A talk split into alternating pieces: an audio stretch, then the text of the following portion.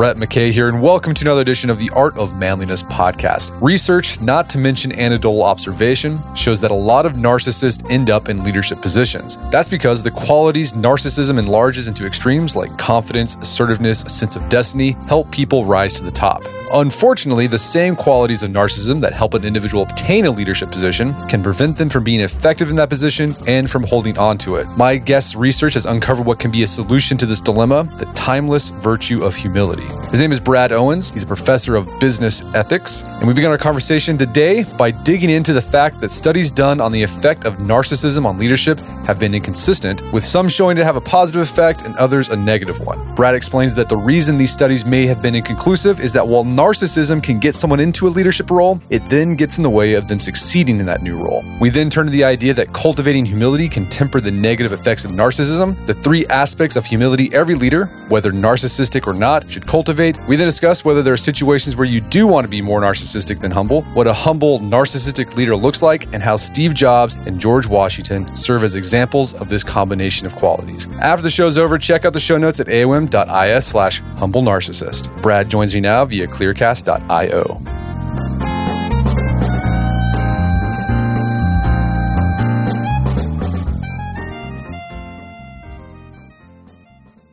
All right, Brad Owens, welcome to the show.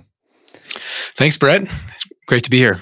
So, you are a professor of business ethics, and one of your areas of focus with your research is the intersection of humility and narcissism in leadership. What led you down that path of research? Well, one of the reasons my colleagues Angela Wallace, David Waldman, and I decided to do this research is that the research on leader narcissism has actually been really inconclusive. Narcissism is generally unpleasant and off putting. In our personal relationships, it's almost almost always leads to poor outcomes. But in organizational leadership, it's less clear. The data is all over the place. So, is narcissism good for leadership? That's a, a question that's been hotly debated, and the data hasn't provided a lot of clarity. In some studies, it's decidedly negative, and others, it's it's actually positive. And so we wondered, why is this? Why is narcissism effective for leadership in some instances and ineffective in others? And when you have these wide swings, usually there's another piece to the puzzle that isn't being measured, which is influencing these relationships. Third variable or moderator that's not being accounted for, that's impacting things. And our team wondered if examining the impact of humility might explain these inconsistent findings. So uh, adding clarity to this leader narcissism literature is one reason we decided to do the study, but a deeper reason that may hit closer to home, that's a bit more personal, is the pairing of humility and narcissism represents the classic internal battle that not just leaders, but most of us grapple with. Kind of like the two wolves fighting within each of us from that, the Native American tale. And so Immanuel Kant calls self worship, which is closely tied to narcissism, the root of all vice. Religious thinkers consider excessive pride as it relates to narcissism to also be a universal sin, for instance. So, in contrast, humility has been held up as a foundational virtue that enables all the others. It's been called the mother virtue that gives life to the other virtues.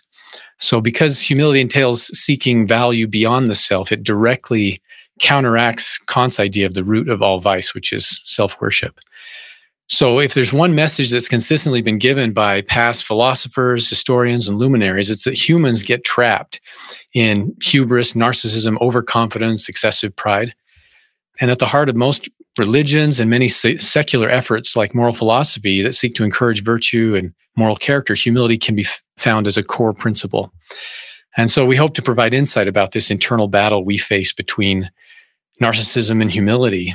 And all good research, I believe, also entails some me search where you look inside and you kind of see how this research can apply and inform you know your own challenges state of mind and, and being. And, and so we hope that that that this research also could provide some of that insight as we all seek to grapple with this humility and, and narcissism w- within each of us. So you said earlier, narcissism, the research on leadership and narcissism and humility, it's kind of fuzzy.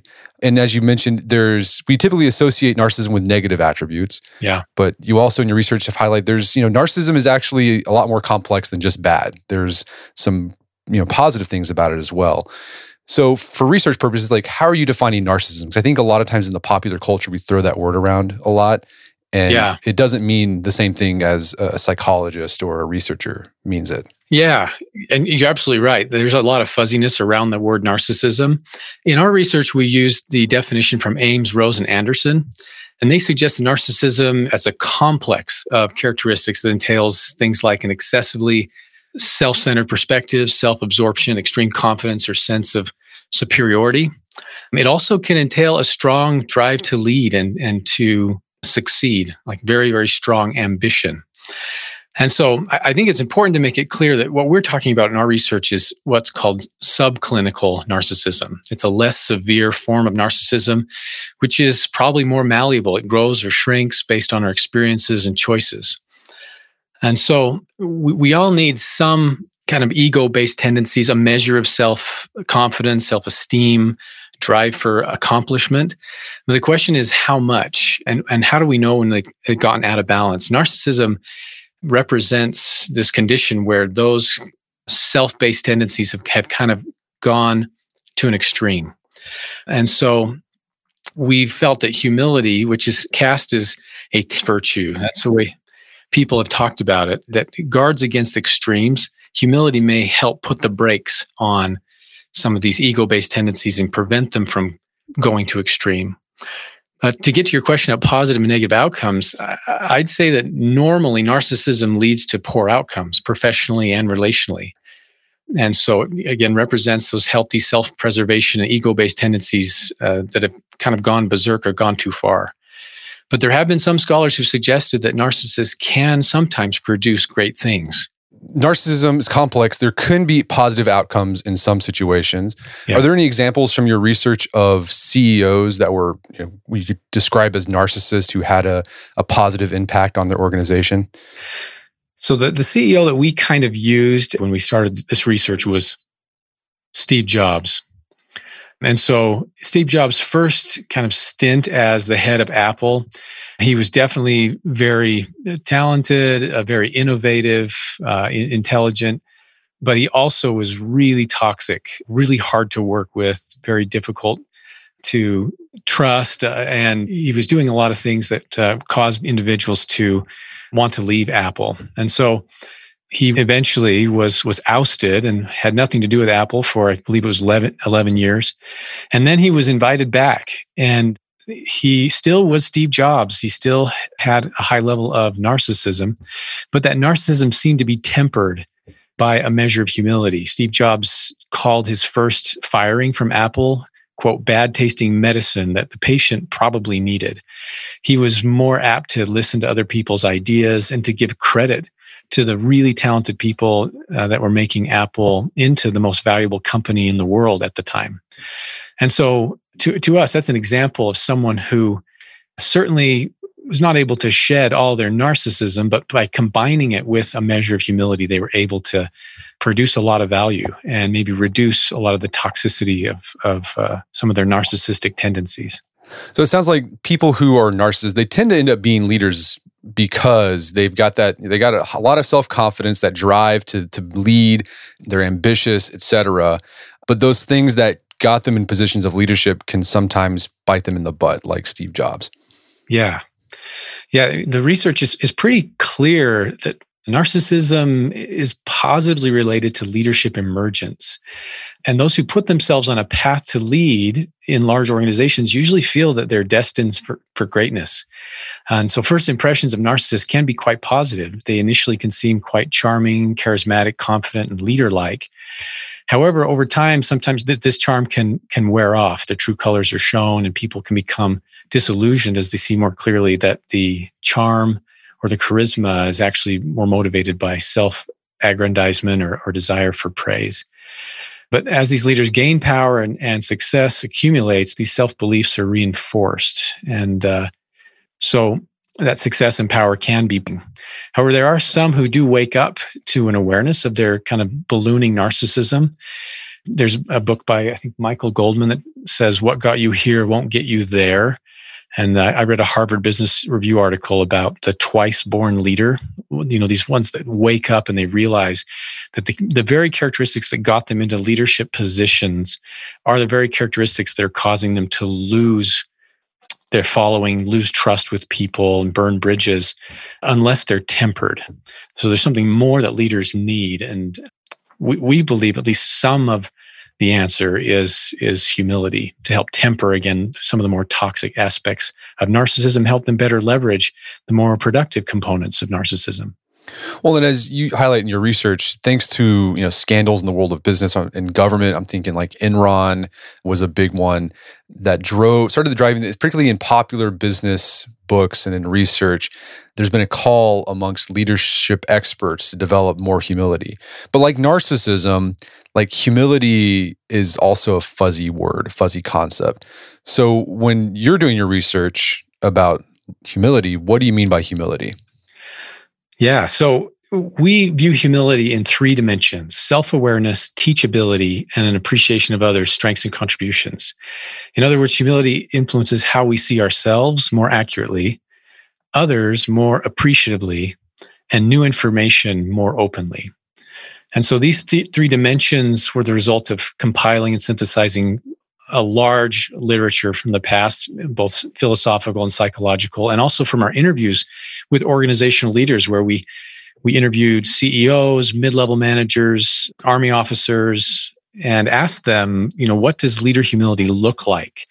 Can you tell us stories about uh, episodes where a leader showed humility and, and kind of synthesizing all that data to boil down to these three dimensions. All right, so what were those three dimensions again? Recap. So it's uh, self-awareness, Okay. Teachability and appreciation of other strengths and contributions. And so, what, what does this look like in action? Like, what are some leaders that exemplify these three? Or maybe yeah. one of, I mean, well, here's a question Do you need all three to be humble, or can you have like one or two? What is what is that? What about that? That's a great question. They they actually tend to reinforce one another. So if someone is becoming more self-aware, kind of the, the limits that they may have, uh, things that they don't yet know, then they're more likely to be teachable or open to to new ideas and feedback. So I think one of the best ways to illustrate what does humility look like, I'm remembering a story. We interviewed some leaders right after the housing crisis, the kind of the mortgage meltdown, we went into mortgage banking companies and we interviewed those leaders. This was an industry that you could say had been humbled. It was kind of a stigmatized industry. And, and in the wake of all this, there was a leader that, that shared the story that they were in a boardroom, they were trying to figure out how to help their organization survive. And this leader said, Look, I know I've been a hard charging kind of a leader barking orders, but I need everybody's best ideas. I need, we need to see from everybody's eyes in order to figure this out. And so I need you to tell me to shut up once in a while and just let us hash out ideas and let everybody give their perspectives because I'm, I'm just not good at that. I'm not good at, at, at listening like I should be. So I give you all permission to interrupt me and to tell me to just be quiet and, and let us kind of figure this out all together. So that was an example of, of a leader who, who showed self awareness, where they saw something that they were weak at, where they showed teachability and, and asking for everybody's ideas and, and validating everybody's perspectives and saying, we need everybody to weigh in here in order to figure this out. Other examples, you know, that we compiled through these interviews were admitting when you're wrong, owning bouts of overconfidence, owning up to mistakes, asking for honest and even brutal feedback, being open to suggestions, giving credit where credit's due, and and even being generous in crediting your people for success, even when you had a hand in it. So, again, these examples kind of reflect those three dimensions I just uh, talked about. But it sounds like uh, self awareness is sort of like the the first step. Like a, a, narcissistic leader has to be aware that they are a narcissist and they need more humility. And so, for narcissistic leaders, like how does that happen usually? Do they have to get fired and ousted from their company like Steve Jobs, or can there be more subtle ways to self awareness? Yeah. So it seemed like there were two paths. And in these interviews, many leaders would talk about their own journeys in overcoming narcissism. That there was many who, when they first got in their leadership role, they felt like kind of a saucy youngster who had to prove themselves. And, and they made a lot of mistakes and, and tried to project this kind of uh, omniscient or, or all wise posture almost. But then as they showed their their fallibility and as that that type of leadership just wasn't working for them, some of them just kind of woke up to the fact that this is not working. It's hurting my relationships. It's making me less effective. And then they they searched for exemplars or, or other ways of leading uh, that often led to, to things like humility. So that that's one path people take to to overcome narcissism or make adjustments in their leadership. Another path is kind of like Steve Jobs, some significant reversal happened, uh, whether it was a firing or another kind of big failure. And that caused them to kind of be jolted from their, their frame of mind and, and their way of leading. And that helped them to, to again, try and seek to make changes. We're going to take a quick break for a word from our sponsors. And now back to the show. Well, and being a humble leader, is a tricky thing because on the one hand, okay, people want a humble leader, that's research shows, but they also want a leader that's competent and confident. Yeah. So are there instances where being trying to be humble can actually backfire and make your the people you're leading like respect you less because you're you're admitting your faults like i'm just a dumb i'm like i, I know nothing please help me and they're like ah, okay this is actually we're doomed this guy doesn't know what he's doing yeah you know there are instances, I believe, when when humility is not effective for, for leadership. And it's it's surprising. We've done some research in the military and uh, interviewing West Point trained military officers who've been deployed a few times, and we ask them, when is humility less effective, and and when does it just not work at all? And it surprised us how few those circumstances were actually there are times when, uh, based on the interviews we've done, where time is very short and survival is is really what the organization or your group of soldiers needs to focus on and, and to initiate humility in a leadership process often takes time. And so before a mission when you're preparing for it and then after a mission in a military context as you're doing your action review humility is a great idea. But when the bullets are flying, that's the time when you need to do everything as a leader to create order out of chaos, to give directives, to shout and even and swear and, and, and do everything to get your soldiers over the hill in order to, to save their lives. And so there's a lot of dramatized leadership scenarios where you know in the movies and, and shows where humility just would not be a, a good idea but these military officers were huge advocates of humility and how it was needed. We need that they needed to figure out a way to teach the cadets, the younger soldiers and leaders, how to embrace more humility, lessons that they'd learned through hard experience. And so, eh, actually, in the last few months, the Army changed their core leadership doctrine to include humility as a fundamental characteristic that they want in military leadership. And so they're they're looking for something to kind of counterbalance the more uh, you could say agentic, top down, authoritative leadership and and humility they see is is part of the answer. All right, so sum up most times you want to be humble but when there's a crisis going on so if there's lives on the line or if there's a business you're in a business and there's like a crisis and yeah. decisions have to be made that's when you'd want a more i don't know assertive narcissistic leader, not not the humility. But most time the default should be humility. Yeah. Yeah.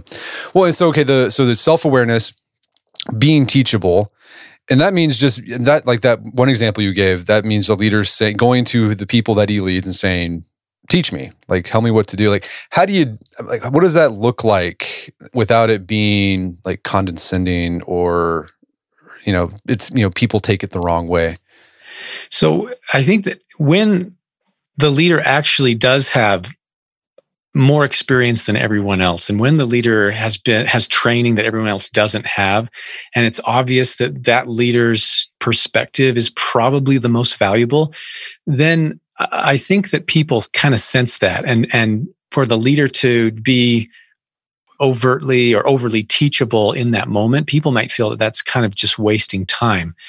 But in many scenarios, there is quite a bit of uncertainty, and they're not, we're dealing with probabilities again rather than than certainties. And i think in in those situations then it makes a lot of sense for a leader to admit and say look i, I have some ideas about what what may happen and, and, and, which way we should go but let's let's all of us kind of consider this and, and, and put it together there was one example uh, that was shared from again these west point leader interviews where this captain was uh, deployed. He got his first day in Afghanistan.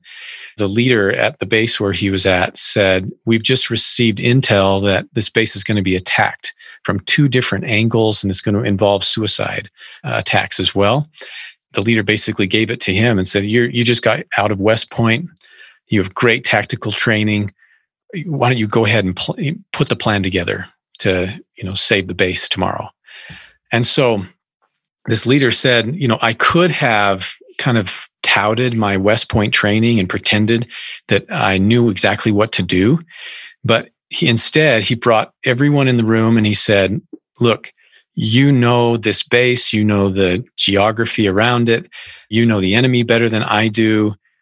We need everyone to put their heads together to put together a strategy that's going to make it most likely for us to, you know, save as many lives as possible and, and to succeed tomorrow.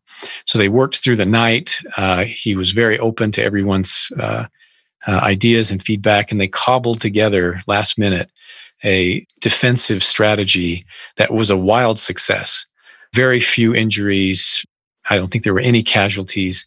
And he credits it to that that position he took. You know, in the moment he was tempted to to not be teachable but he said that because he was teachable and got everybody's input and perspective, that it was the resounding success that it couldn't have been otherwise.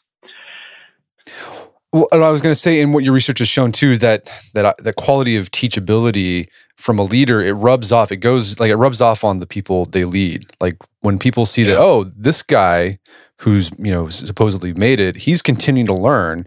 Maybe I should do that too. Which that's great for the organization if everyone's continually learning and adapting.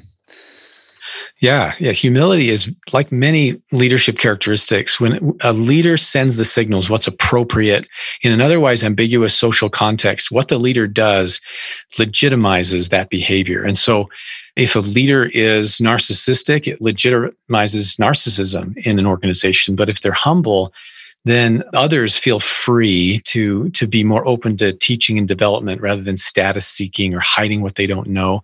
And so this leader contagion effect uh, i think is we we found empirically both in the field and in experimental studies. It can be very powerful. So leaders understanding that how they choose to lead will influence and cascade down the organization. And so when we asked these uh, CEOs and other leaders, like, what does humility do psychologically for followers? The answer was that it, it legitimizes the followers' own developmental journeys. And that liberates them from what's called evaluation apprehension. There's all kinds of positive, productive benefits uh, when the leader chooses to trade a little bit of their status, a little bit of their power in order to legitimize learning and development for everyone. Well, that third aspect of humility is recognizing the contributions of those you lead or the, those that follow you. Yeah. that that often involves giving praise. And I think a lot of leaders they they read those in like the the airport you know business books that they read. They pick up the, the story like, oh yeah, I need to give praise, and so they you know give praise. But that can backfire too because people can they can sniff out if it's sincere or not. Right. Yeah, I think that there is an art to, to giving praise in a way that it'll be authentic and and sincere and, and even powerful. It's one of the most powerful things a leader can do is to sincerely praise the people that that they're leading. And I think that two things to remember is that the, the praise has to be specific. Very general praise can communicate this idea that the leader just doesn't really know what I do uh, or what I contribute.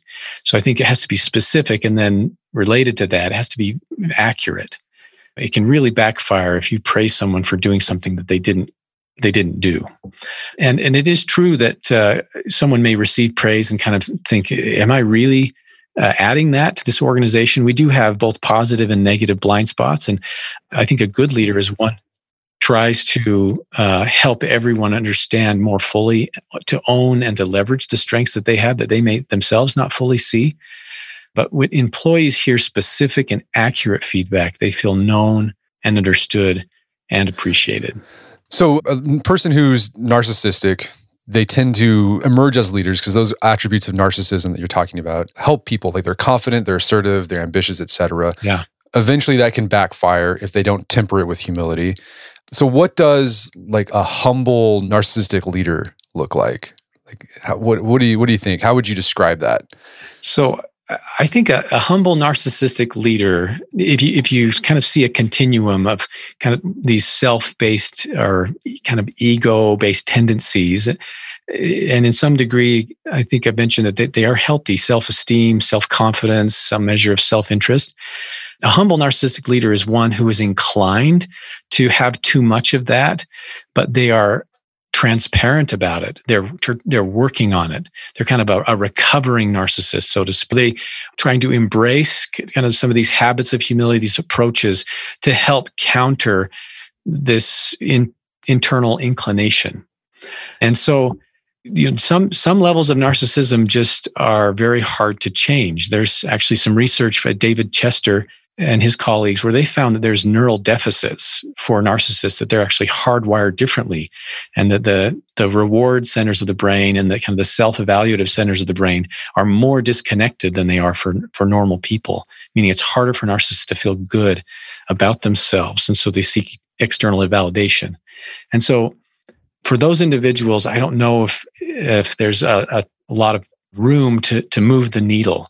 But for most of the rest of us who have both narcissism, you know, narcissistic tendencies, as well as, uh, and we see the value of humility, we can make choices in order to surround ourselves with people who will keep us grounded, who won't enable narcissism, but instead may, may, may challenge it.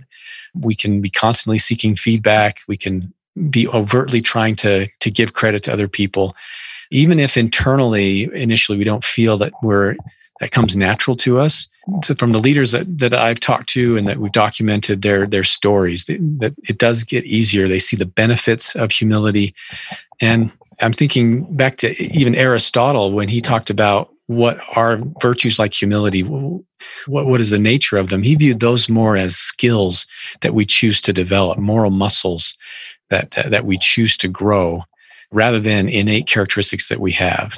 So, so your your question about what does a humble narcissist look like? It's one who's embraced this idea that the all the possible virtues that we could develop, like humility, are are like muscles that we can choose to develop. And even if I'm inclined to be narcissistic, I embrace humility and and try to practice it in order to stave off the most the more toxic aspects of of that narcissism. So you you mentioned Steve Jobs as sort of a paradigm of someone who is a narcissist, but eventually was able to temper it a bit. Yeah. Not completely, a bit with some humility. Any other examples of, you know, humble narcissistic leaders from, could be even like the realm of politics, you know, yeah. history. I mean, any other that stand out to you? So uh, there's one that I think is really interesting. If you look at, like, for instance, this is a historical example, but the life of George Washington. Young George Washington, he was obsessed with, with becoming prominent. And in his youthful and outsized ambition, he made some foolish blunders that, that were setbacks for him in at the time the British military. He thought a lot about his legacy, but he also was one that was aware of it and he learned from his blunders and he really tried to to improve himself and overcome some of his natural inclinations that were unfavorable. And over time, he he became someone who was a, a very polished uh, person, a very effective leader. And so that's an example of someone who, again, deep in his bones, he, he really wanted to, to make a mark on the world. And, and that's, he really cared about what history would say about him. But at the same time, he really embraced many aspects of humility. And one of my favorite kind of stories about George Washington is when King George, whom George Washington had just beaten in war, heard that Washington's plan was to give all uh, military power back to Congress rather than keeping it for himself, like Napoleon and, and, other and many other leaders who were in a similar position. When King George heard that Washington intended to do that, he said, "If he does that, he will be the greatest man in the world." And so I think it's in, interesting that George Washington, his leadership uh, prowess uh, and military expertise that beat King George in war was not what made him the greatest man in the world. It was actually this kind of this act of humility of giving power back to Congress that actually completed George Washington as being this, this humble leader who also was, was had gained a great amount of power and respect. So I think as, as far as humble narcissists, I think that George Washington may reflect that combination. That's a good one. All right, so we talked about people who are narcissists, that who are leaders.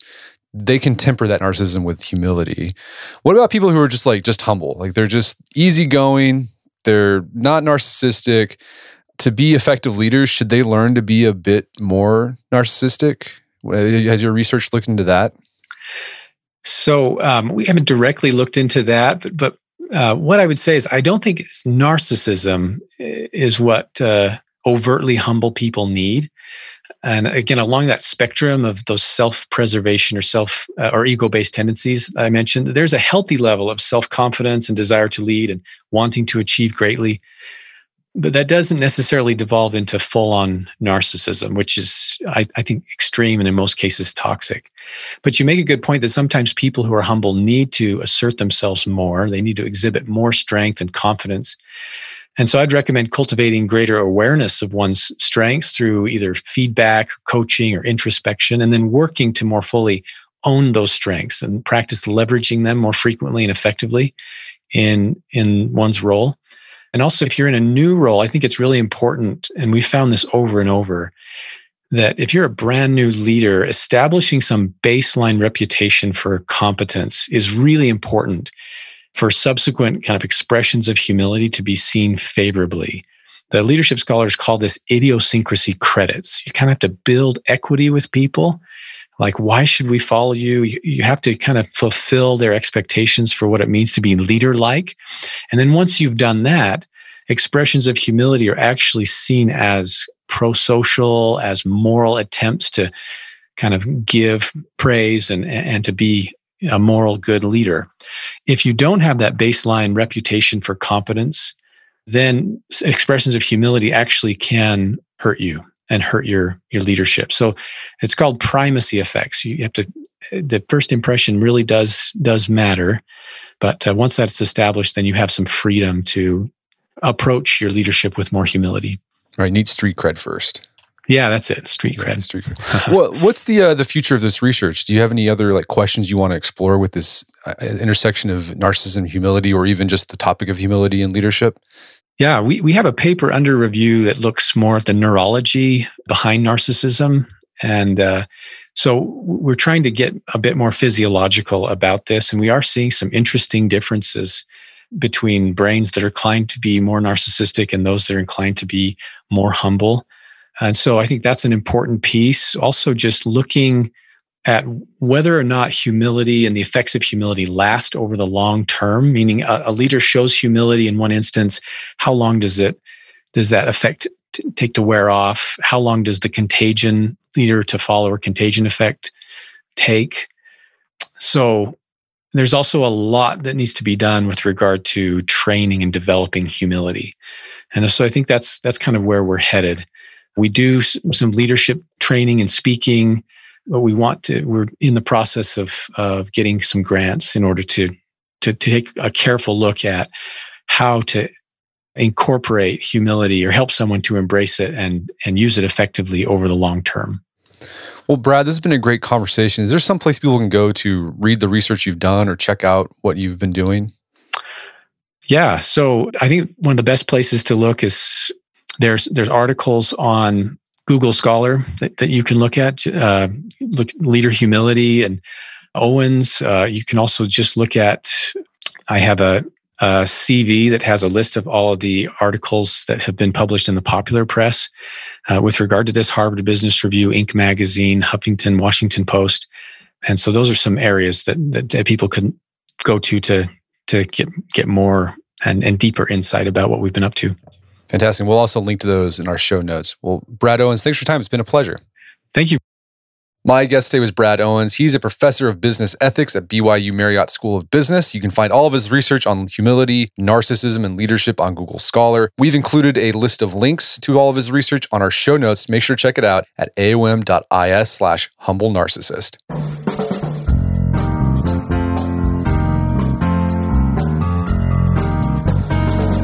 Well, that wraps up another edition of the AOM podcast. Check out our website at artofmanliness.com where you can find our podcast archives, as well as thousands of articles written over the years. And if you'd like to enjoy ad free episodes of the AOM podcast, you can do so on Stitcher Premium. Head over to StitcherPremium.com, sign up, use code manliness at checkout for a free month trial. Once you're signed up, download the Stitcher app on Android, iOS, and you can start enjoying ad free episodes of the AOM podcast. And if you haven't done so already, I'd appreciate if you take one minute to give us a review on Apple Podcast or Stitcher. It helps out a lot. And if you've done that already, thank you. Please consider sharing the show with a friend or family member who you'd think we get something out of it. As always, thank you for the continued support. Until next time, this is Brett McKay reminding you not only listen to the AOM podcast, but put what you've heard into action.